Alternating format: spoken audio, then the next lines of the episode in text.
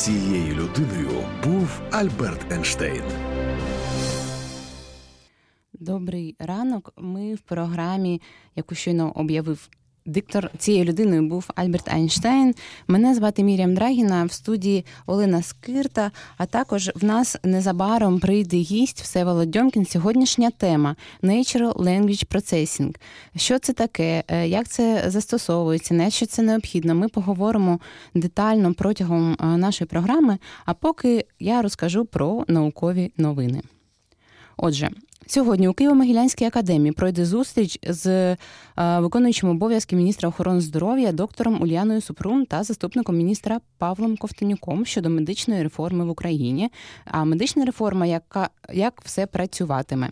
Спікери пояснять суть реформи, розкажуть її шлях та перспективи розвитку медичного реформування України. Завтра відбудеться форум інтернет-діячів iForum. Е, подія пройде вже дев'ятий раз. і Це найбільша офлайн-конференція в Україні. Є сім потоків конференції і зона виставки Місто майбутнього, де представляються українські високотехнологічні проекти минулого року на iForum пройшло більше ніж 7 тисяч людей. З 25 по 27 травня у Львові пройде Львів Медіа Форум 2017. Це велика подія, яка присвячена медіа та їх розвитку. В ній візьмуть участь більше ніж 90 спікерів з 15 країн. Вперше на подію прийдуть польський документаліст, е, польський документаліст Ганна Полак, британський професор журналістики Джордж Брок, відома грузинська журналістка Ніно Іванішвілі, румунський розслідувач Пол Раду, американський міжнародний е, міжнародник Майкл Вайс і головний редактор Newsweek польська Томаш Ліс. Також буде багато інших гостей, і подія дійсно е, варта уваги. У мене ще є новини з галузі науки е, зі світових е, ресурсів. і Я коротенько вам їх розповім. У канадському університеті Лаваль дослідники розробили футболку, що стежить за інтенсивністю дихання. it футболка працює завдяки вшитій на рівні грудей антені. Антена виготовлена з оптичного волокна, її внутрішня сторона вкрита шаром срібла, а зовнішня полімером. Дія винаходу проста. Оптичне волокно фіксує збільшення окружності грудної клітки і повітря в легенях та передає сигнал антені. Після цього дані потрапляють до смартфону користувача або до найближчого ПК. За словами керівника команди, цю футболку можна використовувати для діагностики респіраторних захворювань або спостерігання за людьми. У Данії винахідники створили дерев'яний мотоцикл, що працює на паливі з водоростей. Дизайнер Рицерт Манс зібрав мотоцикл з натуральних матеріалів. Раму він виготовив з деревини, демпфер з пробки, а арматуру з пеньки. Його друг дослідник Пітер Моджі природним шляхом виростив і виготовив паливо з водоростей. Американські нейробіологи виявили антитіло, що пригнічує ріст ракових пухлин. Про це повідомляє Naked Science. Під час експерименту з лікування розсіяного склерозу дослідники звернули увагу на те клітини в мозку здорових мишей. Виявилося, що ці клітини містяться і в ракових пухлинах. За словами нейробіолога Говарда Вайнера, те клітини перешкоджають проникненню клітин імунної системи в раковій пухлині. Аби придушувати ці клітини, вчені створили спеціальні антитіла. При додаванні їх в імунні клітини зросла протиракова активність. Це пов'язано з тим, що антитіла блокують здатність тих клітин продукувати сигнали, які відлякають лімфоцити. Американські вчені з північно-західного університету Чикаго створили штучні яєчники для мишей. Про це повідомляється в журналі Nature Communications. За допомогою 3D-принтеру науковці роздрукували яєчники з желатину. Матеріал є природним гідрогелем, тому сумісний з організмом. Штучними яєчниками було запліднено семеро мишей. Троє з них дали здорове потомство після трансплантації. Отакі наразі новини з галузі науки. І в нас е, нарешті наш гість. Е, я його так коротенько представила. Е, добрий ранок, Всеволоде. Добрий ранок. Ми будемо сьогодні говорити про Natural Language Processing. Насправді ані я, ані наші слухачі точно не знають про що йдеться, і е, багато питань до вас. Розкажіть, будь ласка, е, що це за галузь? Насправді це дуже проста штука, яка займається тим, що бере е, природні тексти, які творі, створюють людини, і перетворює його у якісь дані, які зрозумілі для комп'ютера, або навпаки. Тобто з даних, які зрозумілі для комп'ютера, генерує текст, який зрозумілий для людини. І, власне, е, я трохи представлю вас більше. Е, йдеться е, про дані, і ви консультуєте зараз компанію Grammarly, в якій ви працювали раніше, наскільки я знаю, так? Ну, і це не, не основне моє місце роботи зараз. Так, я працював колись в Гремерлі довгий час. Зараз я консультую різні компанії з цього приводу, тому що багато хто зараз хоче робити подібні речі. Багато хто хоче конкурувати з Гремерлі. Не, не обов'язково з Гремерлі. Хоча, мабуть, е, як останні новини багатьох надихнуло в цьому плані. Так, Круто. можна уявити. До речі, щодо Гремерлі, це український стартап, який нещодавно отримав 110 мільйонів доларів інвестицій, здається. Причому е, вони вперше залучили інвестиції, і це дуже добре, тому що як я дізналася, якщо ми беремо багато інвесторів, ну, це насправді було зрозуміло, але для мене стало новиною. То дійсно ми маємо віддавати потім інвесторам якісь проценти. Врешті може не залишитися нічого. І тому ем, вони створили хлопці, створили надзвичайно великий стартап. Він працює на міжнародному рівні, і ми всі е, в цій студії користуємося Гремерлі, правда ж? Да, так. Я користуюсь. А ви користуєте? О, добре, бо я так дуже суворо на вас подивилася. А розкажіть, будь ласка, більше про вашу діяльність. Ви зараз працюєте ну, ви не лише консультуєте Гремерлі, так, це не основна mm-hmm. робота. Ну, я займаюся такими такого роду проектами. Зараз у нас е, цікавий проект, який може бути скоро анонсований, пов'язаний з вашою діяльністю, в тому числі журналістською. Тобто це боротьба з таким е, явищем, як фейкові новини, е, актуальним зараз. Ну, Ось це одне одна з річ з тих речей, які може відноситися до задач Natural Language Processing. Ну, Насправді будь-яка обробка тексту е, в той чи іншій формі, вона інтелектуальна обробка, так і можна до цього віднести. Тобто задачі різні там від обробки електронних по електронної пошти, е, там якісь е, додаткові можливості для сервісів e-commerce, аукціонів е, і так далі. або Ну, будь-яка насправді програма може від цього, якщо вона взаємодіє з людиною, може від цього отримати якісь, якусь користь. А все Володе, а чи має відношення Natural Language Processing до нейролінгвістики? Хоча скорочення не те саме NLP, так? так. І Ну, лінгвістика, Natural processing базується на лінгвістиці, але на лінгвістиці комп'ютерній. Е, тобто, хоча є якийсь перетин, і ідея з однієї області може надихати там дослідників в цій області і навпаки, але якби напрямого передного відношення немає в цьому.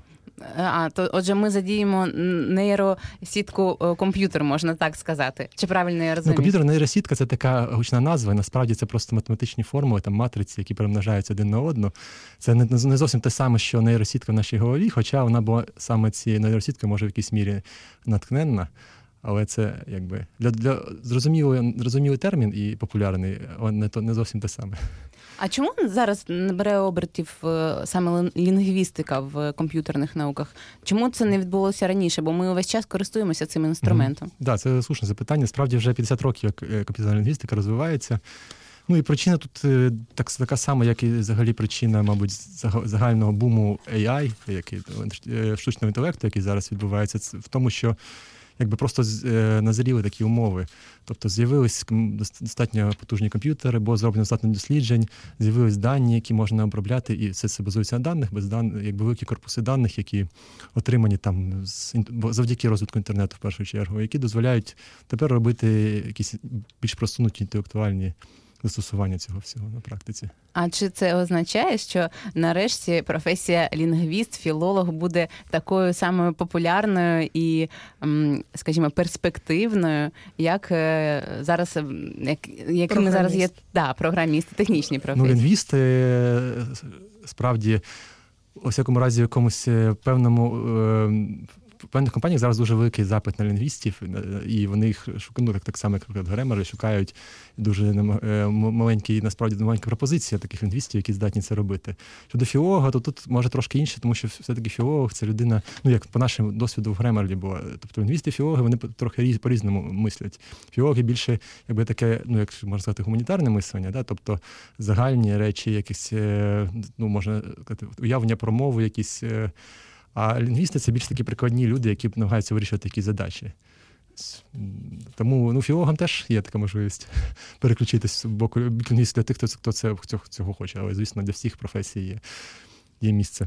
Але якщо ми говоримо про загальні речі, я б хотіла перейти до рубрики, е, яка в нас е, триває кожну програму. Е, рубрика називається Що насправді казав Альберт Ейнштейн. Ми таким чином виявляємо, чи достатньо експертні наші гості в Ейнштейні. Звичайно, ви не маєте знати все, що я він говорив. зразу. Але давайте спробуємо догадатися.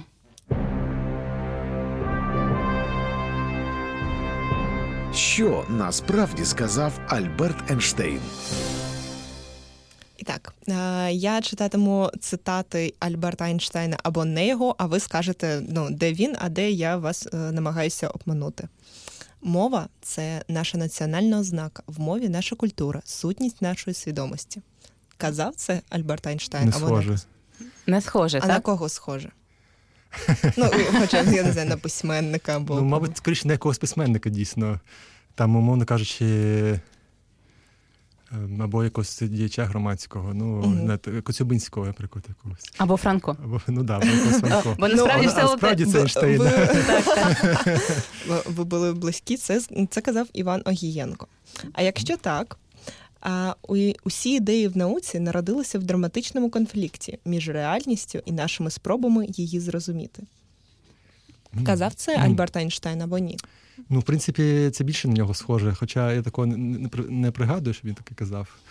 Я також не пригадую. а Я насправді все Володи не знаю, що він казав або ні, бо е, готують цю рубрику Але- Олени. Я кожен раз намагаюся підказувати. Готує Ейнштейн. Айнштайн, так. А я намагаюся підказувати гостям, і кожен раз це не дуже Підморгувати. Да, так. краще не слухати. Ну, давайте скажемо, що так. Так. Це драматично так, в його стилі. Ви двічі правий. Так.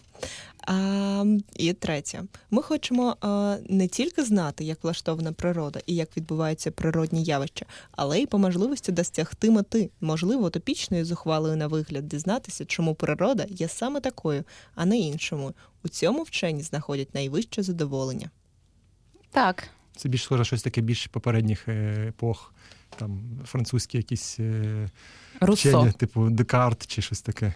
Так. Лейбниц. До речі, так, схоже. Схоже на Руссо. Але це Айнштейн. Так, це Ейнштейн. Так. А. Що, Отже, 2-1. Ем, Да. Ви майже отримали приз. Непогано, якби... да? Так, непогано. Непогано, да, ви молодець. Так, якби ви вгадали тричі, то ви б отримали автомобіль. Ну, Мгм. шкода, ви були на один Слава. Богу, в мене вже є. То. А якщо ми перейдемо далі до програми, ми нагадаю в ефірі громадського радіо, і ми говоримо про natural, natural language processing. Чому natural? Е, аби якось приблизити, наблизити процес до ем, мови, якою ми говоримо, так? Ну так, тут все просто що мається на увазі, що nature, на відміну від е, штучної мови, тобто від artificial чи там formal language processing. Тобто є штучні мови, наприклад, мови програмування.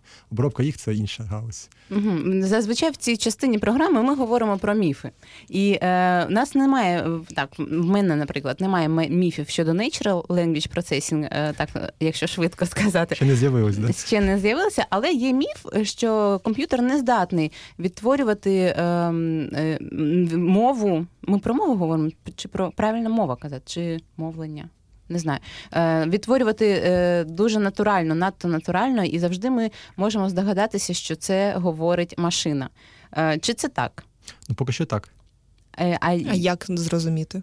Що говорить машина? Так. Ні, ну як це розуміти? Він Ну, тобі просто- скаже Олено. Просто е, я нещодавно була на виступі, коли е, давали послухати п'ять е, голосів і спитали, де тут говорить машина, а де людина?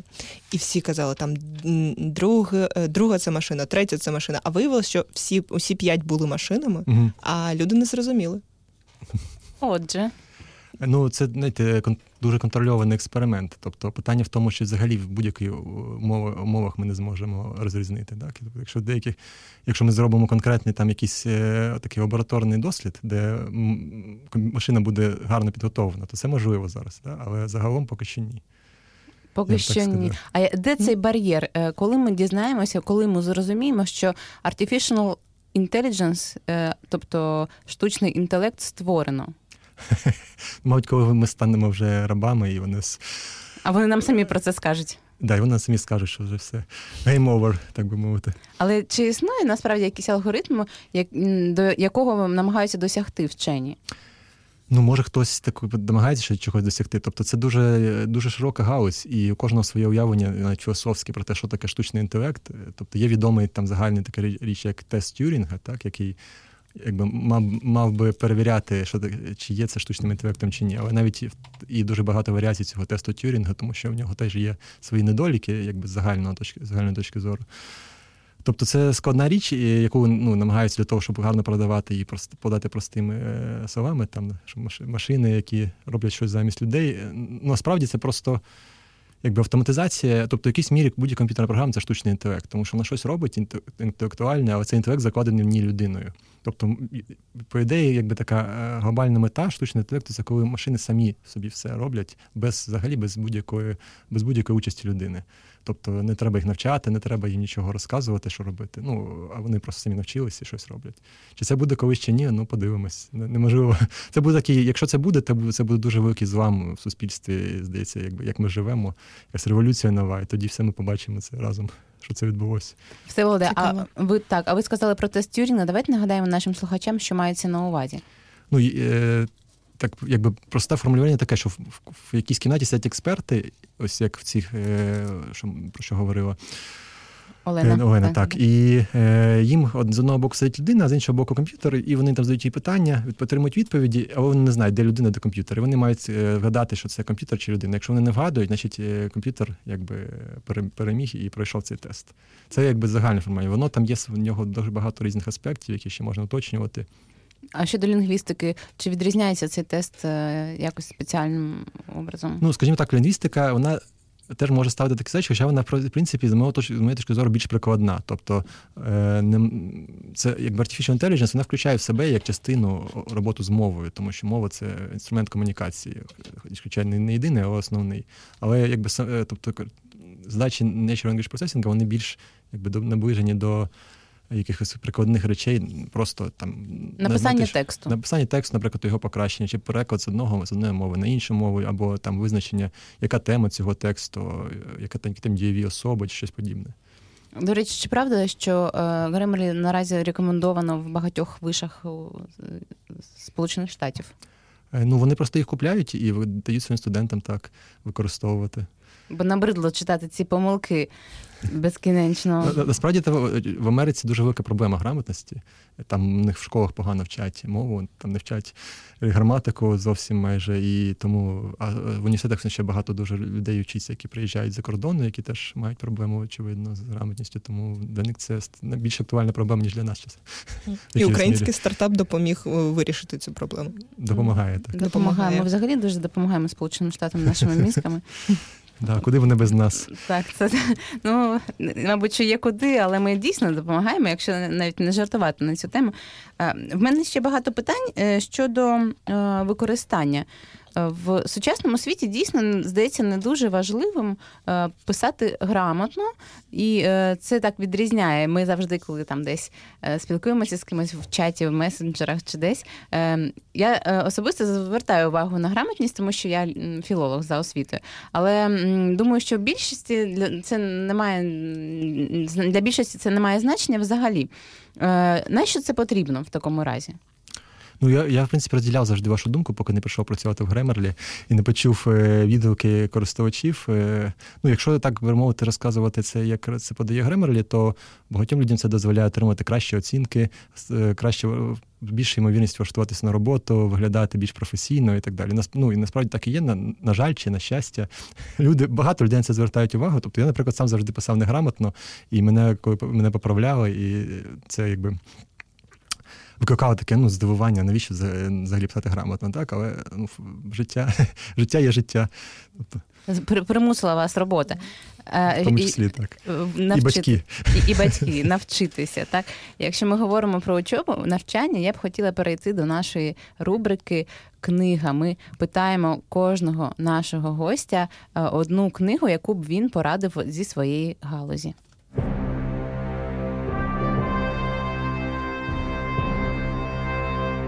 Книга на тему.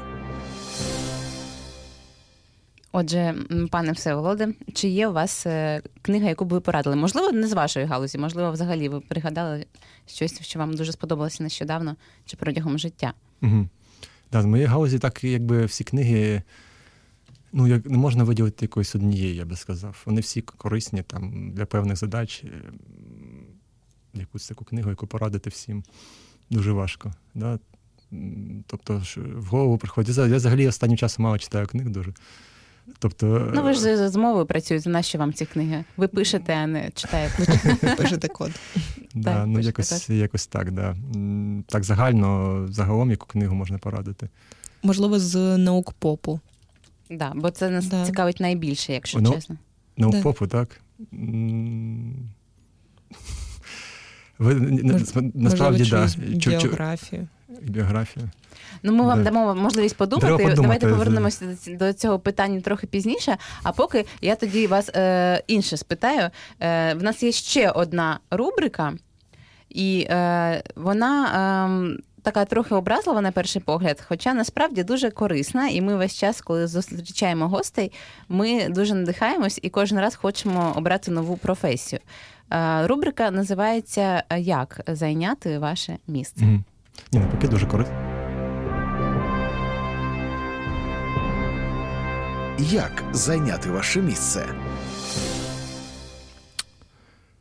Отже, Ага, ну треба піти, по-перше, навчитись трошки комп'ютерним наукам. комп'ютерна Це можливо в університеті або самостійно. е, Зараз багато всього. Е, Потім е, ну, попрацювати трохи в цій гаузі, е, попрацювати з лінгвістами, попрацювати з текстом, зрозуміти просто. Тобто ця гаузь потребує там рік, року, двох, як мінімум, якогось досвіду, розуміння, взагалі, що таке текст, як, які його особливості. Ну і далі, якби сумлінно працювати, навчатись постійно, постійно читати щось, але не книжки, а там технічні якісь е, технічну літературу, статті і так далі. Перше, наш гість порадив читати не книжки. Ну я просто по своєму досвіду. Я не читаю книжки давно, і, тому, на жаль, А якусь щастя? професійну літературу? Чи... ну да, ні, професійну літературу чи кожен кожен день читаю, але вона в форматі, як правило, або статей е, а наукових, це або, або якихось блокпостів технічних, е, якихось обговорень і тому подібне. Ну просто ну, завантажує мозок таким чином, що більше вже не вистачає місця там для книжок. А де ви читаєте цю професійну літературу? в інтернеті? Ні, я маю на увазі на яких сайтах там Nature або А, ну, в принципі, в принципі, просто слідкую за професіоналами в цій сфері в Твіттері, в є такий news, е, Hacker News е, ресурс, який всі програмісти їм користуються, де проходять ці всі посилання на нові Так, так. речі. Ну і там список розсилки, Reddit і всяке таке. Тобто з інтернету. Я нагадаю, що Всеволод е, займався дослідженнями в галузі алгоритмів виявлення помилок в англійській мові, і е, наразі е, він також співпрацює з компанією Grammarly. Е, є він активним учасником LISP Lisp Community. Е, і е, створив е, декілька open source ліст проєктів. Найбільш відомі. Зараз я намагаюся правильно прочитати. Чи краще Я ви що вони нікому нічого не скажуть особливо, окрім вузьких спеціалістів в цій сфері. Ну там є один з проєктів, якраз стосується Nature Language Processing, а інші там просто технічні бібліотеки для цього. Та ще можу сказати, що я викладав певний час в КПІ і зараз викладаю так, так само, але не в КПІ, а в такому уч- учбовому центрі, який називається Projector. Прожектор. Ага, є, а, я знаю прожектор з дизайном пов'язаний. Так, ну, це їхня основна спеціалізація. Да. А, цікаво. А скажіть, будь ласка, як поєднуються е, технічні знання і знання е, лінгвістики? Це насправді важко. Я себе вважала завжди гуманітарієм, потім мені сказали, що не існує такого поділення на гуманітаріїв там і технічні якісь е, професії, бо кожен може навчитися всьому. Чи це так? Насправді да, зараз є на заході такий тренд, який називається Digital Humanities. Тобто, е, тому що це комп'ютеризується, всі сфери життя, в тому числі і гуманітарні так само. І дуже цікаво, насправді, мені мене само дуже цікавиться е, область. Там Такі ну, соціологічні, соціологічні питання, психологічні і все, і все інше, що можна туди. Історія, журналістика туди входить. Отже, ми Тобто- більше не маємо права прикриватися тим, що ми е, гуманітарії, ми маємо розбиратися в діджиталі також. А ви раніше прикривалися? Ну, більш-менш, е, ну це стосується більше математики, мабуть. Угу. Чи необхідна математика? Ну, математика необхідна для математика взагалі всім корисна, тому що вона розвиває мозок, навіть гуманітаріїв. Але е, якби конкретно Який неможливо розвинути насправді. навпаки. Так, е, Хто просто подумав? питання в тому, хто куди дивиться, який напрямок, так? А, Але в принципі, якби для роботи програміста математика потрібна. Для роботи лінгвіста, комп'ютерного навіть, математика не стільки потрібна, е, скільки потрібно просто вміння.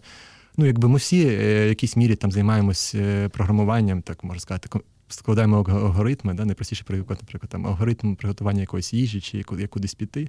Тобто це не є якась науковою штукою, яку треба довго вивчати, і це може, може зрозуміти кожен. Ну, власне, так можна працювати з комп'ютером, його там використовувати. Просто інші інструменти насправді. Так, це просто інструмент, який яким можна володіти. Тобто математика потрібна дослідникам, які вже придумують нові речі і щось подібне. Але це тільки дуже маленький відсоток людей і мають про- програмування так само. Вам здається, кожен може освоїти математичні якісь процеси, вивчити? Ну, звісно, що у кожного свій талант, і якщо таланту нема, то це складніше. Але ну, якщо дуже багато працювати, можна. Чи це буде корисно і і радісно, не знаю. Я вірю в нас. Е, да. Ми е, кожен раз це, це правда. Кожну програму ми е, собі обіцяємо, ми займемося там тою чи іншою галузю. Mm-hmm. Останнім разом була ботаніка, але ми так і не перейшли. Не зробили ботаніка. Це дуже цікаво. Дуже цікаво. Так там у нас була гість, яка вирощує рослини в космосі. А якщо говорити про Natural Language Processing, які країни найбільше переймаються цією темою? І де найбільша кількість класних спеціалістів з цього? В принципі, ті країни, які займаються активно розвивають свої комп'ютерні науки, тобто Сполучені Штати, е, Японія, Китай, Ізраїль, Німеччина, Канада ось такі, мабуть, основні. Отже, ті країни, які взагалі да, переймаються майбутнім, вкладають в дослідження в науку, так? Угу. Але Україна. Україна ну, в галузі Nature Language Processing не дуже завжди. У нас немає якоїсь такої школи, як, наприклад, є програмування, чи, наприклад, з тим самим е, комп'ютерним зором, тобто розпізнаванням образів, де в нас багато теж стартапів, які були успішними. Юдл, наприклад. Ну, так, наприклад, той самий Юдл або Лукшері, який одеський. А ось з лінгвістикою у нас якось погано, на, на жаль. Поки що, у всякому разі. При тому, що лінгвісти є, але просто це не пов'язується так, із не пов'язано з комп'ютером. Воно якби зовсім окремо дві е, поки що існувало, зовсім незалежно. Все, Оледа, як вам здається, чого не вистачає? Чому так відбувається? Чому в Україні так відбувається? Так. Ну просто не було такої політики і розуміння, що так що це потрібно. І Тобто на, базі гуманітарних гуманітарних е, факультетів має бути ще машин learning, так? Ну, скоріше, це буде як має бути якийсь перетин комп'ютерних наук і факультетів комп'ютерних наук і гуманітарних. Ну, це Digital Humanities, це якраз цей рух в тому напрямку е, перетину між двома цими, якби раніше незалежними напрям галузями. А чи існують дослідження, коли сам цей Digital Humanities процес прийде до нас? Ні, ну я про таке не чув про дослідження. Я знаю, що поступово процеси відбуваються. Наприклад, нещодавно була презентація там програми прикладна лінгвістика в КНУ, де вони теж якби намагаються в напрямку рухатись у Львові. Трошки це робиться. Просто що у нас дуже інертний галузь вищої освіти, дуже інертна, і тому якби до них ці тренди доходять дуже поволі. Але якщо говоримо вже про тренди, е, таке питання, де ми опинимося, як вам здається, за 10 років, за 20 років е, стосовно мови, стосовно написання тексту. Чи е, чи є такі дослідження? Е, і чи будемо ми взагалі вміти грамотно писати? Тому що зараз в мене мій телефон, е, мій комп'ютер виправляють все, що я пишу. Виправляють дуже швидко. Там є, звичайно, коли ми там поспішаємо, багато помилок. І... Ну є дослідження навпаки, що грамотність, рівень грамотності падає з розвитком комп'ютерної грамотності да, і комп'ютеризацією. Тобто, може і так і буде, що просто ніхто не буде знати. Але з іншого боку, наприклад, Grammarly ставить своєю метою покращувати грамотність, так тому не просто е, програма не просто виправляє помилки, вона ще розказує, чому це помилка, там що це за помилка і як її виправити в майбутньому. Е, тобто ну, освічує людину да, трохи. Намагається комп'ютер. освічувати. Це якби теж дуже важливо. Тобто, куди ми будемо, ну залежить від нас в першу чергу. Так кожен буде десь у своєму місці, хтось буде це використовувати, ці всі нові інструменти дуже потужно, ефективно і якби завдяки цьому робити якісь дуже цікаві речі, а хтось буде не, не знати, що робити, мабуть, і писати на телефонах щось, і комп'ютер буде за них все писати, навіть думати за людину. Думати за людину так і кажуть, що це буде відрізняти, якщо ми будемо в змозі самі е, продукувати своє мовлення і свої тексти без комп'ютера, це буде нас дуже відрізняти від інших людей. Може і так, да. так. Ні, ніби так. Е, ну і взагалі йдеться про вивчення різних мов. А ви вмієте, ви працюєте з англійською лише чи з іншими мовами також? З українською працює. У нас є проект, е, якби волонтерський, який ми робимо разом з Дмитром Чаплінським, який може до вас приходив колись, і іншими якби. Активістами, так би мовити, ми збираємо дані для української мови, з яких теж можна, на яких на базі яких можна було б теж е, створювати інструменти обробки української. Е, Так, ну загалом я працюю так. Мені мені сказали, що я працюю з англійською, з англійською, тому що це основна мова, якби на там 90%, мабуть, ринку займає. А це а для цього необхідний спеціальний бекграунд, чи ви вивчили її протягом вже дорослого життя? Щоб англійську, ну я вчив в школі. А, і так хорошо вчили. Е, ну, у мене була школа з поглибленим вивченням англійської мови, потім е, там трошки був в англомовних країнах і якби вчив далі. Але в принципі, тут якби для для програміста, який працює з мовою, не треба знати мову досконало. Так Для цього є лінгвісти якраз, ага, і... які допомагають в цьому плані.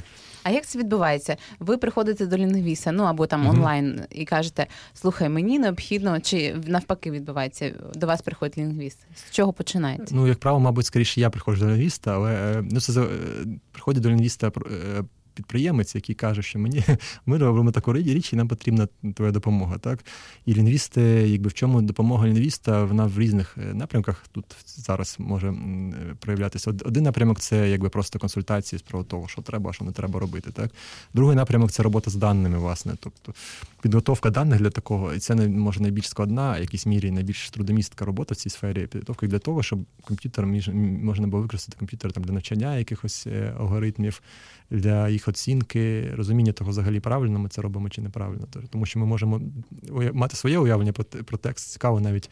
Коли коли ми працювали з лінгвістами англійськими, вони у них кожного там теж різні якісь навіть знання правил, тому що один лінгвіст може бути з Америки, причому з одного е, з там східного узбережжя, а інший з західного, і там навіть різні якісь правила, і вони між собою будуть дуже довго сперечатися з приводу того, чи це правильно чи ні. Ну відповідно, інші люди так само уявлення мають різне. І плюс третє, що лінгвісти можуть робити, це, звісно, якби продукувати якісь ідеї, як вирішувати задачі. І отже, існує якась експертна група, яка каже: ну, наприклад, ми там розробляємо продукт для Grammarly. Весь час згадуємо, бо зручніше так. Uh-huh. Ми розробляємо продукт, і е, є різні думки щодо того, як саме використовувати краще. Є експертна група. Хто приймає рішення? Ви? Вони? Залежить від ситуації. Скоріше, найкраще, якщо рішення приймає ринок, тобто користувачі, якщо для ну, методологія зараз розробки продуктів така, що якісь зміни, нові речі, вони тестуються там на якихось вибірках користувачів.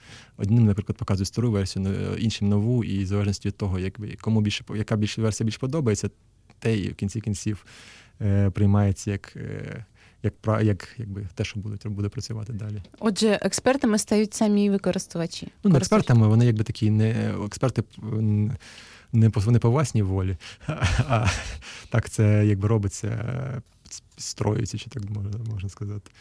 Так, я знаю, що коли компанія стала відкритою е, для всіх е, користувачів, там з'явилося більше набагато більше інформації, так бо всі почали виправляти ну там. так, тому що набагато більше просто людей користуються різних е, груп людей. Тобто, якщо раніше тільки користувалися тільки ті, хто може заплатити, і в них там, наприклад, свої якісь потреби, то зараз користуються ті, хто не може заплатити, а вони можуть там писати в інших місцях і в чатах, наприклад, чи ще десь від набагато більше різної різної різної інформації. Все, а як відрізняються потреби?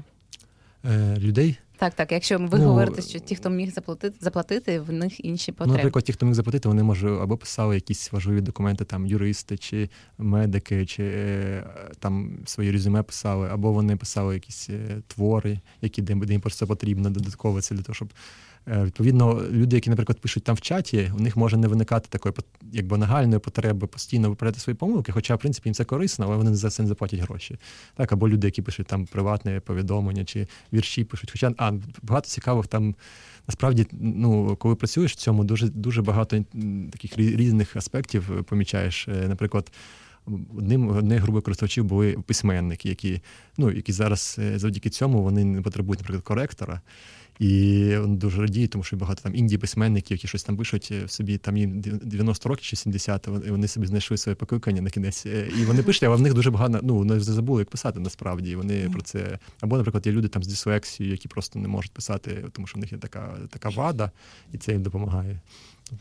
І щодо коректорів зараз спитаю, нагадаю нашим слухачам, що ми в ефірі програми цією людиною був Альберт Ейнштейн. Айнштейн, я все собі обіцяю казати Айнштейн. Чи Айнштейн? Айнштейн. А як правильно все Айнштейн чи ну, Айнштейн? Ну, мабуть, Айнштейн, тому що це ж німецька фамілія, але да, сказати точно не можу.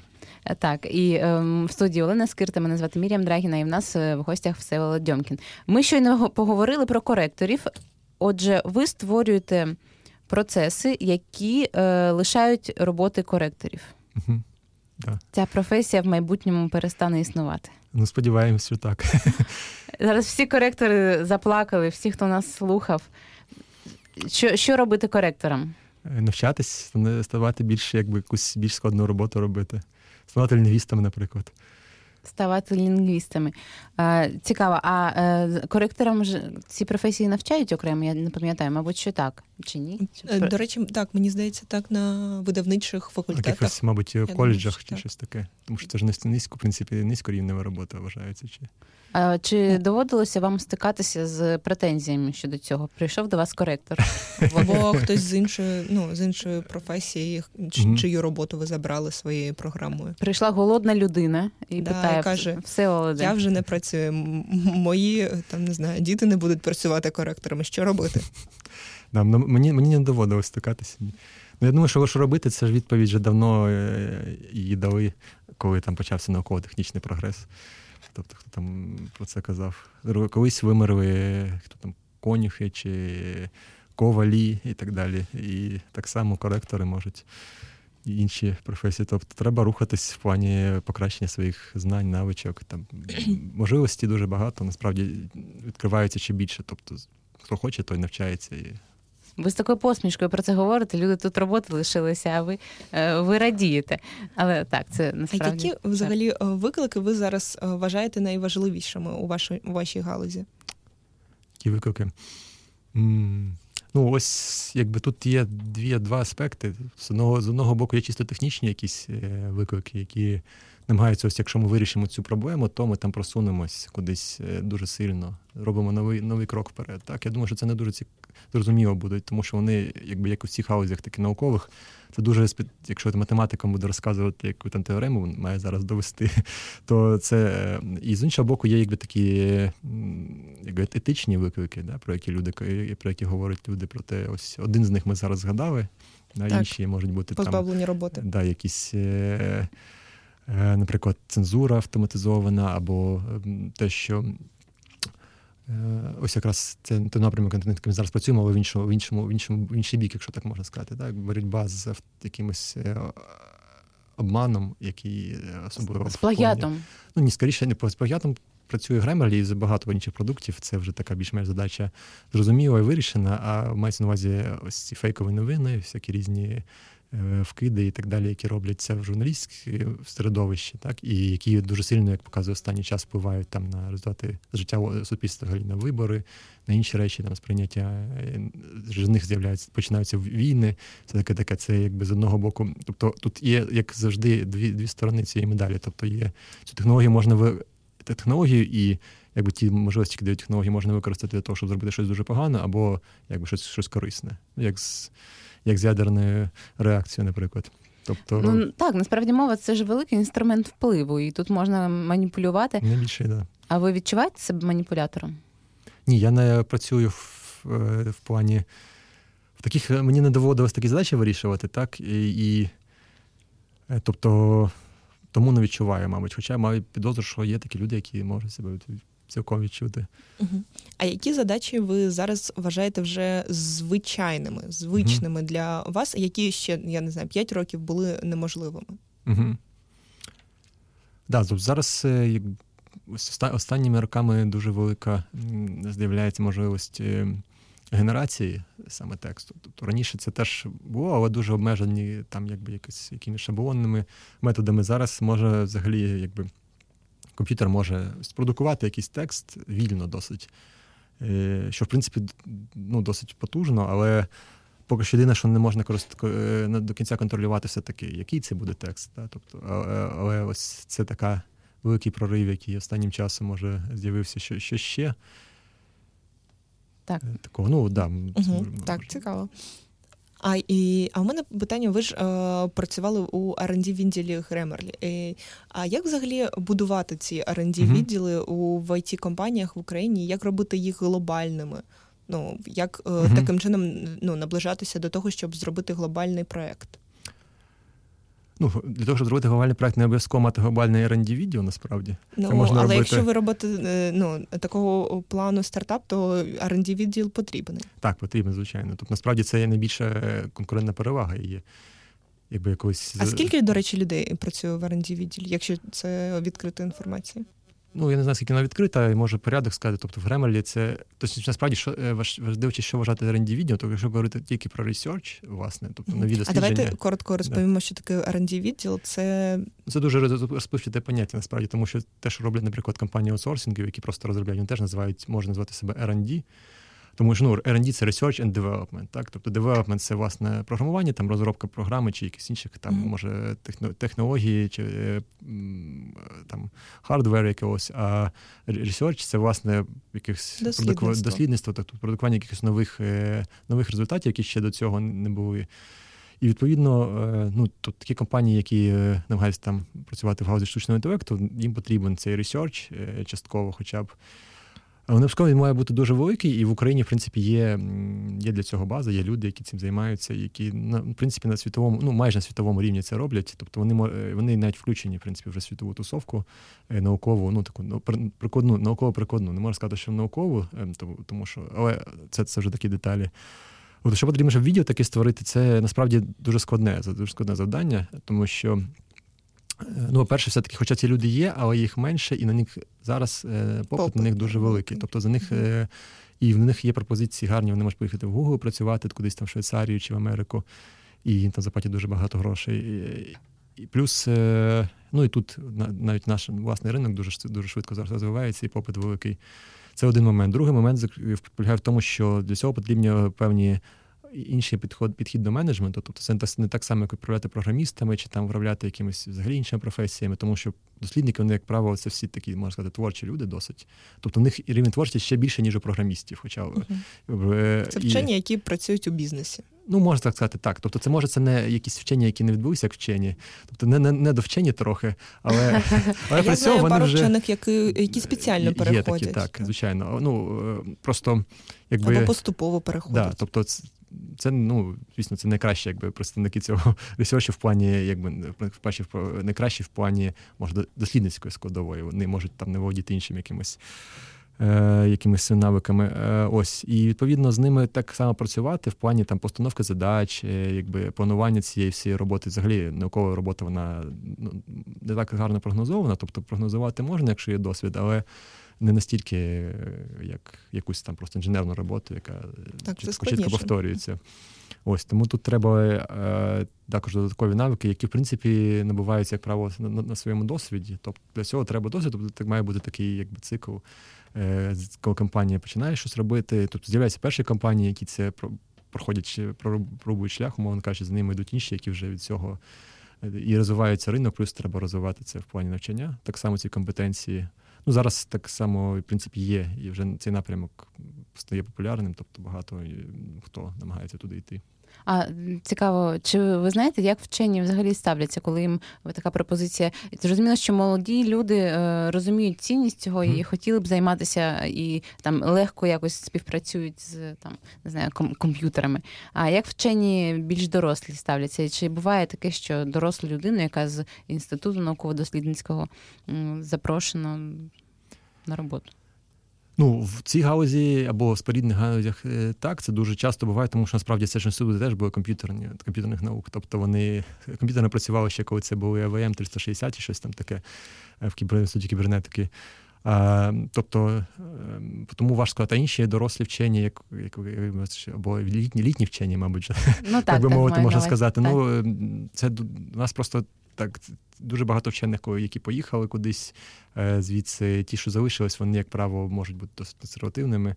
Якщо говорити загалом про вчених, якби які в цій галузі працюють, то є така, якби ну на заході е, є.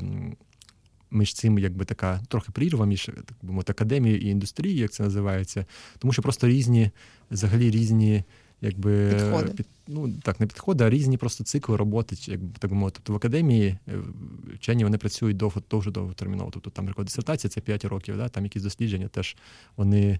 Ну і вони необхідно там отримують якісь, вони звикли, що вони отримують гранти, їм треба ці гранти якось е, обґрунтувати. Це їхня робота основна.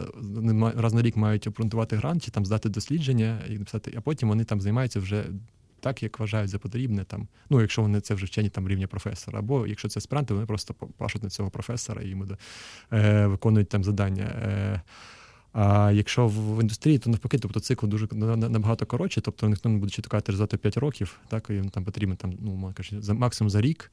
І відповідно це інший підхід до роботи, який з одного боку він цікавіше, тому що можна отримати, якби чого не вистачає в академії, це не вистачає реальних, якби дослідних кроків, на яких це робити, тому що ну вони звісно намагаються це робити, але в них немає цього цих об'ємів даних, наприклад, до яких має доступ там Google чи той самий Grammarly. І це їм цікаво ну багатьом, тому що вони хочуть якби прямо бачити результат своїх досліджень, що люди стають там щасливішими чи заробляти більше грошей від цього. Ось, а, Але ці дані закриті, правильно я розумію? Ну, як правило, закриті, тому що навіть якщо навіть їх хочеш відкрити, то є там користувацький е, договір, де написано, що ми не можемо там розголошувати якісь дані, правильно, якщо це ваші дані. Ну так, і і важко отримати цю аудиторію. Угу. Угу. А а чи взагалі, ну як на вашу думку, чи потрібно подолати оцю прірву між академією і о, бізнесом? І, і якщо потрібно, то як? Ну, вона не те, що вона це просто природня, вона існує. І це не е, тобто, звісно, між нею це не 100% її, вона не 100% якась стіна. Так і є є університети, які більше, наприклад, орієнтовані на бізнес. Наприклад, Стенфордський університет, чому він такий популярний і відомий, тому що в них завжди була орієнтація на те, що їх. Е, студенти вони зразу під час навчання вже вони їх так навчають, що вони одночасно і в науці, Тобто вони роблять дуже багато цікавих досліджень. І при цьому вони в бізнесі. Вони там зразу роблять якісь стартапи, і там підтримують дуже сильно. І тому, ну і це реально як приклад такий передовий в цьому плані. Тобто, тобто потрібна співпраця. Так, звичайно. Так. А які ще виші е, співпрацюють так активно? Стенфорд, ну, так. Він... Я думаю, дуже багато. Дуже багато, так. Дуже Тут багато. тренд в цьому напрямку. І просто ну, є якісь вищі, які більш такі академічно орієнтовані історично, є якісь, які менше. Ось ну в Україні, наприклад, є зараз приклади там УКУ, який намагається так само повторювати такі в тому напрямку. Це круто. Да, і на базі Могилянки є деякі проекти. На базі Могилянки так само може бути. Так. Цікаво, що у Шевченка роблять, бо ми з Шевченка. Ну, Шевченка зараз відкрили цю програму, наприклад, прикладної лінгвістики. Тобто це такий маленький маленький крок в напрямку цього. Але, але я рада. Да, тобто можна порадіти дійсно, але якби ну консервативність, звісно, набагато більше в цьому плані програму прикладної лінгвістики. Я про це не знаю, можна детальніше. І там вивчають е, серед іншого і. А хто там викладає, до речі? Так. Ви може? Ні, я ні. Ви ж викладали у КПІ, викладаєте прожектори, чому чому вам там не викладати? Ну ніхто мене туди не кликав, ну, починаючи з того. Да. Вибачте. А Другий момент, що ні, справді, е, тобто хто викладає, питання, чи там чи було. Ну, давайте да, про про викладання. Тобто там, скоріше все, викладають більш е, просто якісь, ну, професори з лінгвістичного факультету, може хтось там з комп'ютерних науки, може хтось когось з індустрії, хто пішов в індустрію. Я знаю пару людей, які працюють в індустрії, але вони мають відношення до Шевченка і тому там якби щось щось роблять і намагаються туди це донести назад. Я нагадаю, що ми в програмі е, цією людиною був Альберт Ейнштейн, е, громадське радіо, і ми говоримо про е, Natural Language Processing. І все Володе, чи пригадали ви про книгу? Яку ви порадили книгу? Давайте ну, давайте да, про книгу. слухачам. Так. Ну, іди, Зараз єдина книга, яку я останнім часом читаю, вона не стосується технічної частини. Це така книга, це Багаватгіта, якщо ви про неї чули. Так, так це звичайно. якби можна сказати, з збірних мудрості індійської. Так, ось її я можу порекомендувати сміливо всім почитати. А, ну добре, добре, дякую. Звичайний вибір. Да, звичайний А я б хотіла перейти до останньої нашої рубрики. Е, ми е, поговорили про е, серйозні речі, а зараз перейдемо до Може, у мене ще одне останнє одне питання. питання. Ну, да, добре, і потім. Да, угу. добре. А так як ви працювали у Гремерлі, у мене питання, е, чого не вистачає українським компаніям, щоб дійсно ну, виходити на глобальний ринок? А, насправді українські компанії це можуть робити і вже багато разів цього це довели. Так, тобто не можна сказати, що їм чогось не вистачає. Не вистачає конкретній компанії, може не вистачати розуміння якогось, амбіцій, а також е, Е, ну, може просто бажання ризикнути і спробувати щось зробити, якби вийти з зони комфорту і намагатись. І, Тобто ті, хто це роблять, багато дуже успішних прикладів показують. Я думаю, що у вас тут в студії теж багато хто був. І, і будуть. І, і, будуть, і да. будуть багато успішних прикладів. Так, і ми швиденько перейдемо до останньої нашої рубрики, вже несерйозної. І зараз ми розповімо е, один з мемів, е, через які з'явилася назва нашої програми. Так як ми сьогодні багато говорили про навчання, у мене мем з цього з цієї галузі. Вчора на екзамені хлопець, який погано навчався, списував зі шпаргалки і впустив стопку паперів. На цей шум прийшов екзамінатор і став вимагати його покинути клас. Раптом двічник, який списував цього хлопця весь рік, сказав, що це його шпаргалки. Хлопець був у шоці від того, як його виручив двічник за підказки впродовж року. Цього героя звали, е, цього героя вигнали з класу. І цього студента звали Альберт Айнштейн. Так, цією людиною був Альберт Айнштейн. Ось таки багато міфів про да, і власне на цьому побудована наша програма. Дякуємо дуже. Ви були в ефірі громадського радіо. Програма цієї людини був Альберт Айнштейн. Е, в гостях у нас був Всеволод Дьомкін. Мене звати Мір'ям Драгіна і Олена Скирта. Дякую. Дякую.